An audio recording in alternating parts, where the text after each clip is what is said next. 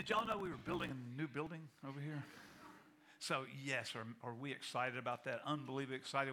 We've already made it clear about when we're starting soft opening, Christmas Eve, 1 o'clock, 3 o'clock. That's how, and we'll do a grand opening where we'll, we'll tell the whole world, and that's going to be in January, January 21st. So we'll have four uses of the building to get all the bugs out and make sure we all know what's, what's, what's working right and get it all straight and, well, and know how to organize ourselves. So, yes, great enthusiasm, great excitement about that. But just a few other things that I want to make sure you're aware of. Next weekend, the way we're going to finish our worship in here is we're going to do like we did when we had the groundbreaking and like we did when we went next door and wrote scripture and prayers and stuff.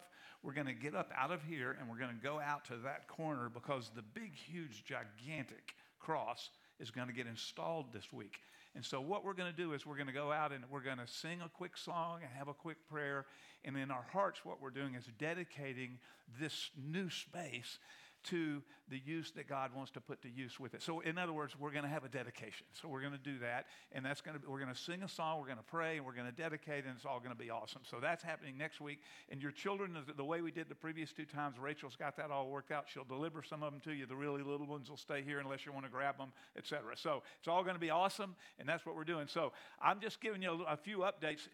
We've already made it clear how when and how we're going to use this, but I want to I want to I want to tell you how I want you to think about this new stuff over here. Okay, this is it's important that you actively engage in the architecture. How's that? That sounds kind of fancy, doesn't it? Here's what I mean. We, you're going to, most of us are going to come around this side. We're going to walk in the doors, and it's going to be really clear. When you walk in the door to your right is going to be here. So, moms and dads with kids, birth through fifth grade, really clear line of sight, get, and your kid's going to come into this space, and they'll do a large group thing in here, and then they'll go to small groups in the meeting rooms with the volunteer teachers and leaders. So that's going to be really clear. Big, huge space. The other way you look is where you go for having worship, but right in the middle, high intentionality in the design of the building. Big, huge, gigantic space for you to connect with other people. It's not an accident that we made that place big there. It's on purpose. And there'll be chairs and places to sit and meet. If you want to, you can go upstairs and talk. If you need a little more privacy, you can set up. If you got a project you're working on with other people, you can use. There's lots of space for connecting. You know what's missing in our culture? As busy as we are and as, as preoccupied as we are with our lives and with our busyness and with social media and with all of that, we're not connecting with each other. And here we're talking at First Pres about real relationships. And we mean that, of course, we connect with authenticity to Jesus and we connect with authenticity to each other. And this building is going to help you do it. And I want you to choose to come in here and look for ways to connect with people. And if you see somebody you don't know with your head on a swivel looking around, go say hello and welcome them. Say, hey, great to see you. And connect. The coffee, the chairs, the space, it's going to be nice. You're going to like being in there, and you can hang out afterwards, and you don't have to worry about being loud. You can come early and leave late, and there's coffee, and you can hang out. Sound good? Huh? I'm not finished. There's more. When you go into the worship space, again, this is not an accident what you're going to see. What's going to happen in there is this you're going to be invited up because the ceiling is, is vaulted and at the top of it will be beams. And in a sense, it's a little bit of a quote of downtown. And there are going to be large uh, chandelier type lights hanging. And in a sense, that's going to be a quote, a little bit of what we know is true. When you go into space, into a place, the architecture is inviting you. Watch, here comes a fancy word. The architecture is going to invite you to go into the transcendence of God because it's way up there. Now we're going to hang out with each other and sing and do what we do in here, but the room itself is inviting you to encounter the Almighty God of the universe. It's not an accident. We did it on purpose. And the room is going to be nice. You could go in that room when you're by yourself, and you, you can, if you choose to do so, you can let the vaulted ceiling invite you into the presence of the transcendence of God. How's that? That's really good. You're choosing to adore God. And we can, do, we can adore God sitting in the grass out in the field somewhere. But this building is built, um, it's going to be multi purpose. There's a lot of things you can do in all of this space. But I'm telling you what, we can connect with each other and we can adore God.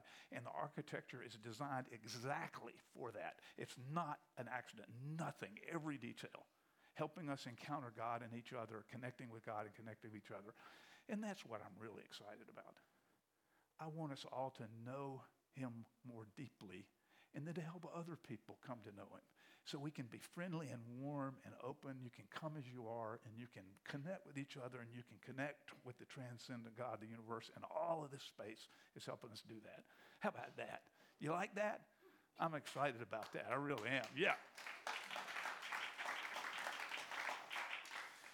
So now back to the series. Today is the first day of Advent. and McLean's already told you that. And, um, and so what we're doing is talking about the names that we discover. And Kathy read the text for you. We're going to look at that text for four weeks in a row. It's Isaiah chapter 9, verse 6. We're not looking at it now, not yet. But what, what, we're, what we're doing here is we're thinking through the names of Jesus, thought about seven, Kathy, it was more than 700 years ago, it's closer to eight. 800 years before the birth of Jesus, this person, Isaiah, gives us all these names. So, Isaiah, before we read the Isaiah text that Kathy read already, let me just tell you what Isaiah was. He was a prophet. Now, when people hear the word prophecy, what most of us think mostly is fortune telling. I can tell you now what's going to happen later. And there is a flavor of that in the biblical understanding of a prophet, but that's not primarily what the biblical prophet's job was. The biblical prophet's job was to be a watchdog on the covenant between God and the people, right? In other words, the, the prophet's job was to say, uh oh, you're getting out of line here. You're missing the point. And, uh, and another way of it's even a scarier job. The prophet was speaking on behalf of God. Ah. Now, I get scared to death doing this because there's a sense in which I'm trying to speak on behalf of God. But man, the prophet, that's all they did.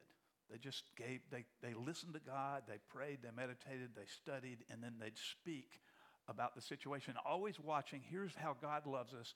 Are you maintaining your love relationship with God? And just like us, most folks, most of the time back in that day, they stumbled out, they, they fell off.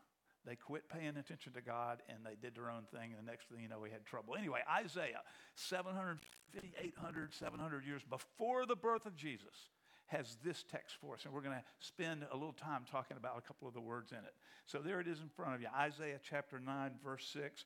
For to us a child is born, to us a son is given, and the government will be on his shoulders and he will be called. And here come four names. There are four compound names that the Bible makes clear about who this son is Wonderful Counselor, Mighty God, Everlasting Father, Prince of Peace.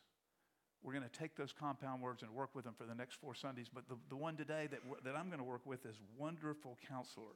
But before we go into the name a little bit, I want you to notice something up here. For to us a child is born a son is given. Given. Gift.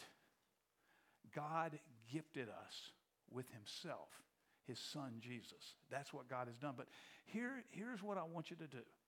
I want, I want you to ask the question with me. It's really important that we ask good questions. You ask the right question and you end up heading in the right direction. Why do we need a gift? What's the problem? Why do we need a son? That's the tension that you and I are being invited to own into this morning. Why do I need the gift of a son? What's, what's going on? So, in a, in a way, human beings need to ask this question Who am I? Where did I come from? And then here's the third question. You ready? What went wrong? What went wrong? Now, I'm not being judgmental or condemnatory. I'm just saying, all of us, if we're honest, we look at the world, we look inside ourselves, and we're going, man, there's all this great stuff, but really, fundamentally, what went wrong? That's, that's a real important question. That's asking the right question at the right time. What, and obviously the follow-up question is, what, am, what's going to happen? What are we going to do about it? But what went wrong? And Christians have used a word. People don't like the word. Christians have used this word over and over again. It's a three letter word sin, S I N. And as soon as I say that word, people think I want to judge them or condemn them. Don't mean that at all. I'm being descriptive. What happens is you and I have as our default setting, with who we are. It's the human condition. And the human condition, the default setting for human beings is, is this. I've been calling it this for the last couple of months. Meology. Me. In other words, by default, I automatically say, I'm going to run my life. I am allegiant to me. I'm going to make the decisions. I'm going to choose. I'm going to decide. I'm going to do it all. It's, and I'm, I'm me. It doesn't mean I'm a bad person necessarily. It just means I'm running the show. The default setting for human beings, what the word sin really means, is I'm running the show, and therefore, by definition, God isn't. And that is our, your default setting. I'm not judging you. Oh, no. I'm, I'm the lead dog. Get in line behind me. This, this, is not, I'm not being critical. And in fact, this, let me caution us so much. The world of people that don't know that God loves them, one of the things they don't like about us who are Jesus followers is they think we're judging them. Oh, no, don't judge people. It ain't your job, and you'd be bad at it anyway. That's not what we're doing here. We're not judging ourselves. We're telling the truth about who we are. My default is me. I want to do what I want to do when I want to do it the way I want to do it. I can't help myself. I wake up in the morning. I love my wife, but I still default to do what I want, even if I know she didn't want me to do it. for online people, that Kathy, who I'm married to for 40 something years, she's sitting right there. And she's laughing. And she's laughing because it's true. So I hope, I'm hope I'm making the point. I want you to be brave.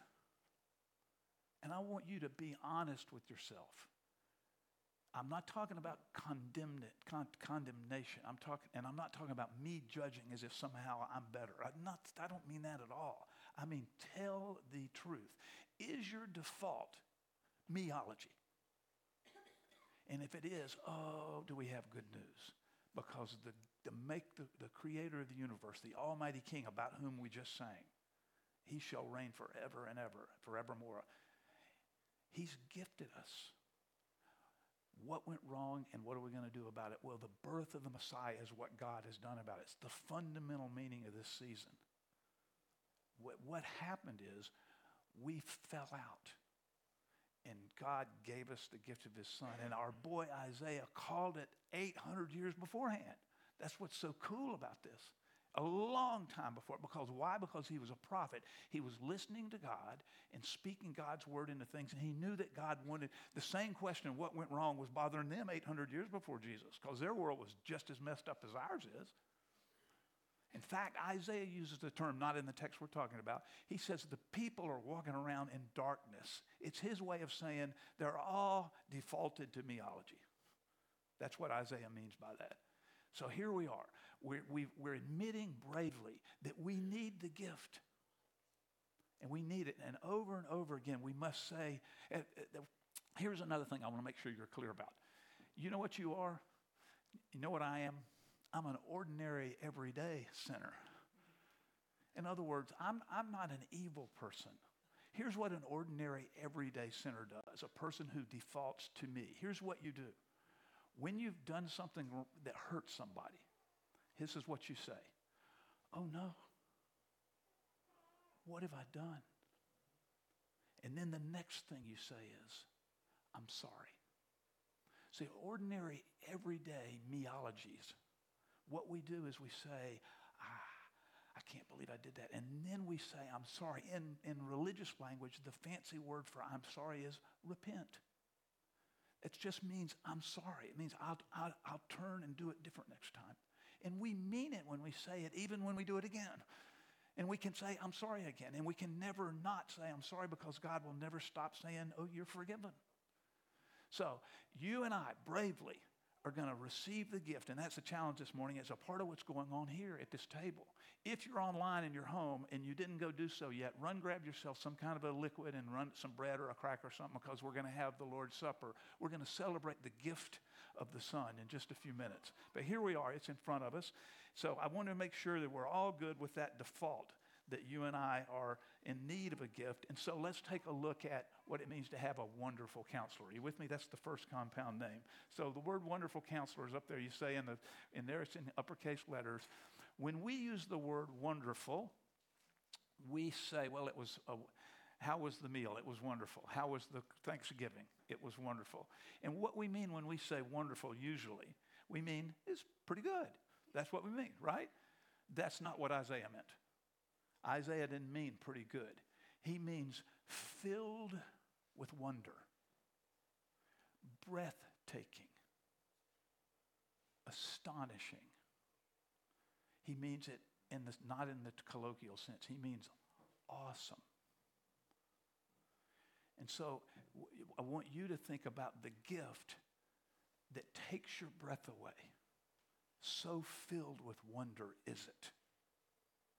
And that's a part of this compound name.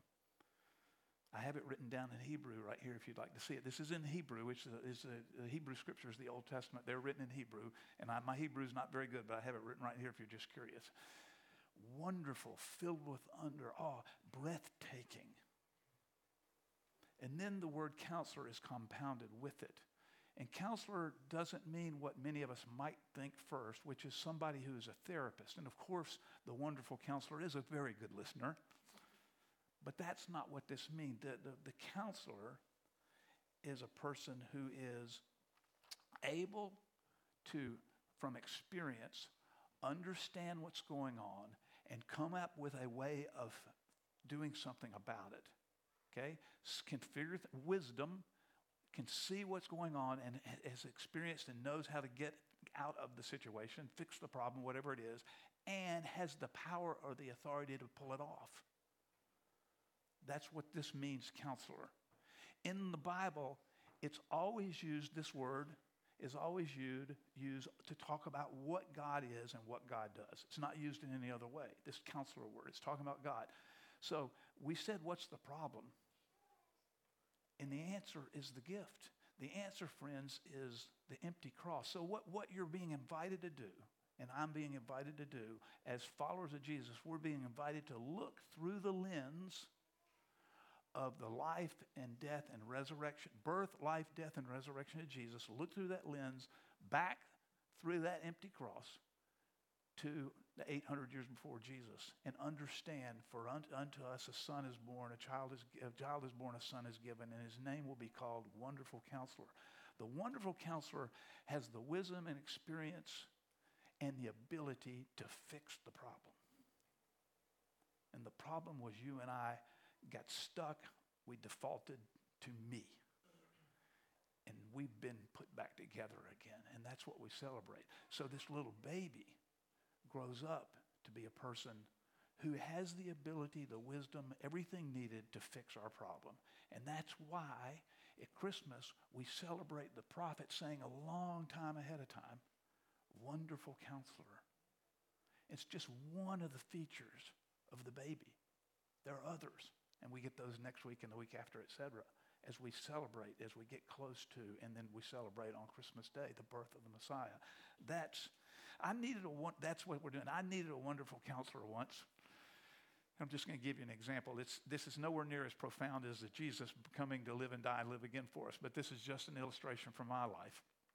The illustration is uh, Kathy, Kathy works Young Life Africa Middle East, and a whole bunch of Americans went over there for their sort of the big, gigantic support team of Young Life Africa Middle East. And we went, we were in Dar es Salaam, Tanzania. And Dar es Salaam is the capital city. It's on the, it's on the very eastern edge of Tanzania on the Indian Ocean.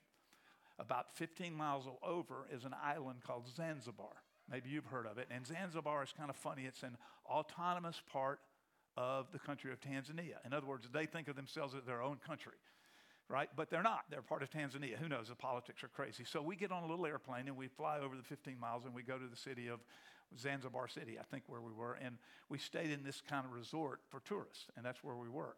And we did our three days there. It was a fantastic experience. And um, we did actually go out and worship in a field with people. We did that. But um, so when I said that earlier about being able to worship anywhere, I meant it um, we go. So we're, we're coming back. Now, again, it's an autonomous country, sort of. So they made us go through all this customs stuff. And there I am standing. The airplane is out on the tarmac and it's running. It's a, it's a commercial air flight. And, the air, and you can see it right there. But I am standing here at baggage check and the thing is beeping with me. I'm going, well, what's, what's the problem here? And I have all my luggage, that, and that, there it is. It's going through. They have my passport. They have everything. And so it's beeping, beeping, beeping. I'm going, what's this? And so finally, the guy, he's, it's beeping, and there's a man standing on the other side of the machine, and he it looks to be Arab by ethnic, and the, the, Zanzibar is 99% Muslim, and they don't like us. Okay, and he, he's looking, and he finds my Dopp kit and he opens it up. He's, I'm going, I'm, I'm like this, and he finds in it that I didn't know was in it a corkscrew. Okay, a little corkscrew. So you know, to open a open a bottle of wine. Yes, I would have opened a bottle. I'm just saying.